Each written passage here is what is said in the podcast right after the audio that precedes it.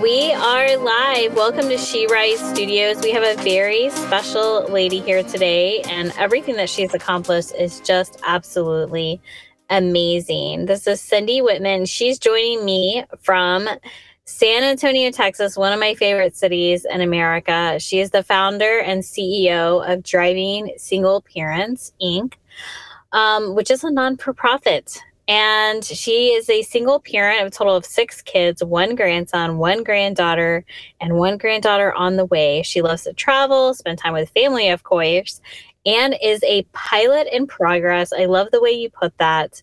Um, so she has a passion for giving back, helping single parents regain their independence. And that is why she started this. She's celebrating six years now, she tells me, in existence of this non for profit. Um, you know, what made you feel like you wanted to start a non for profit and what really pushed you in the direction of it needs to be for single parents? Well, it's actually kind of a crazy story. I'm actually a, a, a domestic violence survivor. And um, so I left my situation with, you know, my daughters, a bag of clothes, a basket of diapers, and we never went back. Um, during my course of being a single mom, I, of course, struggled with childcare and, and a, a variety of different issues. So once I got on the other side of that, I got my education, I got a stable career. Um, I just it just kept tugging at me that I wanted to do something to give back to help single parents because it is one of the hardest jobs you can possibly have, and you don't get paid. so. So um, initially, I really wanted to do childcare because that was a huge struggle for me, and I know it is for a lot of other fellow single parents. Um, but I ran a poll, and unfortunately, nobody really wants to get behind that nonprofit because they feel like if you're in a situation where you can't provide childcare yourself, that there's government assistance out there that's available to help you, which is true, but they have very the funding is very limited and they have long wait lists and you have to have a job before you can get qualified for the child care programs but you can't get a job because you don't have child care so anyways, it's kind of a conundrum, but because nobody could get excited about that, I went back on my journey of seeking, you know, what else I needed whenever I was a single parent and what I needed to become um, successful.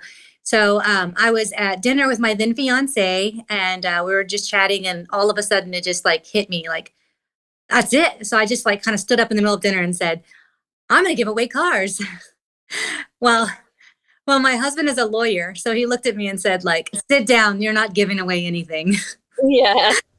so so anyway, so the next morning I woke up super early before everybody else and I built the website and that's how Driving Single Parents was born. Wow, I love that. And see, until you really brought up the whole point about cars, to me, I see driving single parents, and I thought, oh, you're driving them to be better people, you're driving them to success. It wasn't clicking the actual like drive, like you're really driving them. Like it's really cars, it's transportation, it's filling that void that is one of the most important parts in order for you to be able to function within being a parent and within getting employment, moving on, being functional in society. So yeah, what a huge burden to lift. Yes, exactly. Like when I was a single mom, um, I luckily I had a car, and so that was how I was able to get myself to two jobs and put myself through college. Um, and so that's why my mission became like I'm going to give away cars to single parents. And so now that's our our sole mission is to we give these vehicles away to these single parents at no cost to them. They don't pay tax, title, and license. Um, the only thing that they're required to do is obtain and maintain car insurance. Right. Makes oh yeah, they would need to do that. That makes perfect sense. Yes. So you are an author and one of our recent releases, Shattering the Stigma of Single Motherhood. And we are so lucky to have you to give such an example of, you know, I'm just going to break every barrier. Like, I'm not going to let myself be put down. I'm not going to stay in this abusive relationship. I'm not going to give an excuse why I can't go to college. I'm not going to give an excuse why I can't start my own business, why I can't start my own non for profit. I mean, just beating every type of obstacle that could have been put and place it in front of you. What was your biggest, um, you know driving point to want to be part of this project and and writing in the book like what has been your experience and your your driving power? Well, uh, when I first found out about the book, I was a little hesitant because I hadn't done any writing yet. I hadn't become an author before, so I was a little hesitant. But the mission of it, which is shattering the stigma of single motherhood, was it just kind of spoke to me. And being a part of this nonprofit for so long and being a former single parent myself, I really thought, you know what, that is something that we all deal with as single parents. Um, is, that stigma where people just think that we chose this or um, they kind of judge us for the situation that we're in not realizing that you know, a lot of single parents, including myself, you know, experience either domestic violence or they have, um, like, uh, sorry, pause. They have experienced domestic violence. They've had cancer. They've their spouse has passed away in a car accident. Uh, they've been lost in, in war. Um, the military. We get so many different stories. So it's it's not really necessarily always a choice to be a single parent and we're kind of forced into it at some you know at some point in our lives. Yes and it, and it's a challenge to to play both roles um, and like you said to have that stigma on you at times. Um, so thank you so much for being part of the project and being such an example um, to other women that are you know faced with that stigma or faced with it in front of them. What do i do now? You know am i going to be good enough? Can i be enough? Um, and you just kind of gave me a real life example of all those things.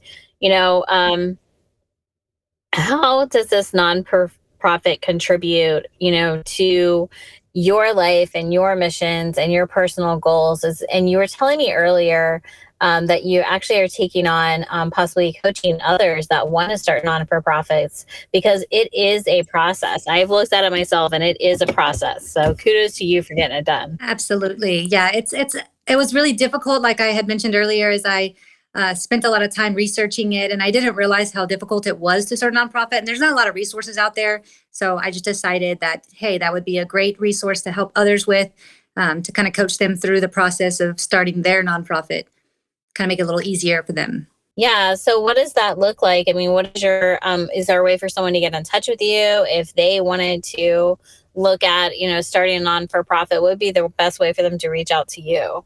Um, well, they can uh, either email me. You can email me at info at cfviews.com, or you can visit my website at cfviews.com. And that's all a work in progress because it's a rather new course I'm offering. And then um, they can also visit my website, driving drivingsingleparents.org if they're interested more in hearing about the nonprofit and and how we manage that. Yeah, and for people out there that are single parents and they're like amazed by what you're even saying that you could help them with transportation or cars, how does that work? Is this something that's you know um, indigenous to your area there in San Antonio? Is it something that is um, regional, state, global, local? How does that work? So right now we're local. We give away cars here in Bexar County. We are looking to expand. Um, it, we're just trying to reach out to other states and stuff to see what funding we can get to try to expand to different uh, jurisdictions. But for now, it's just Bexar County. But if somebody who doesn't live in Bexar County wants to reach out, they're more than welcome to, and we can put them um, in touch with someone in their neighborhood or area that potentially has a service that's similar or other resources available in their area. Well, I think what you're doing is amazing. It's extremely inspirational. And I'm, you know, just ever grateful that people like you are willing to push past and say, let's answer our need, let's help people. And like you said, it is so unfortunate that they make such red tape. You know, like you figure I'm going to be doing a non for profit that's going to help people. Why is it this difficult to have this program? Um, I guess it's unfortunately because other people have made bad decisions with non for profit, and it does protect everybody, but it does create quite a process to get through. You have to really be sold on your mission and what your intent is to start a nonprofit because it isn't that is not easy to do, but it's very, very, very rewarding.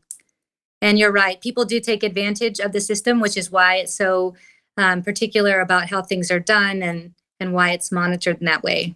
Well, Sure, it is very rewarding, and I am, uh, you know, just excited to talk to you about it. Um, it does get my mind thinking of, you know, how can I give back um, and that is one of our topics actually this month. Uh, we have a book coming out with She Rise called Becoming an Unstoppable Woman Influencer. And it's all about getting to that level of giving back, you know? So, like you were saying, as you were going through life and you're like, I'm going to still go to college, I'm going to, I'm going to do all these things. And then you wanted to give back. So it's kind of like when we get to that level of success or in our lives where we recognize, okay, I've accomplished these things, but how can I give back to others? Right? How can I impact other people's lives in a positive way?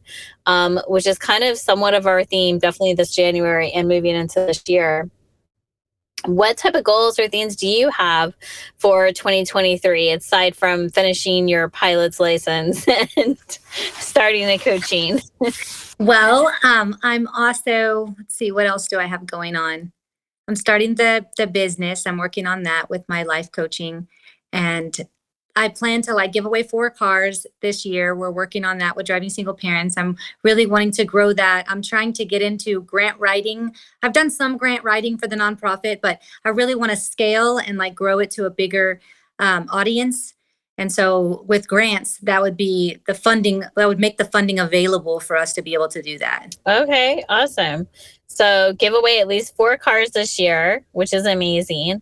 Get into and doing more grant writing. I'm also um, co-authoring another book with you guys, which is I'm super excited about that, and it's overcoming self-sabotage, and that's something I could probably talk about for you know two weeks straight without pausing.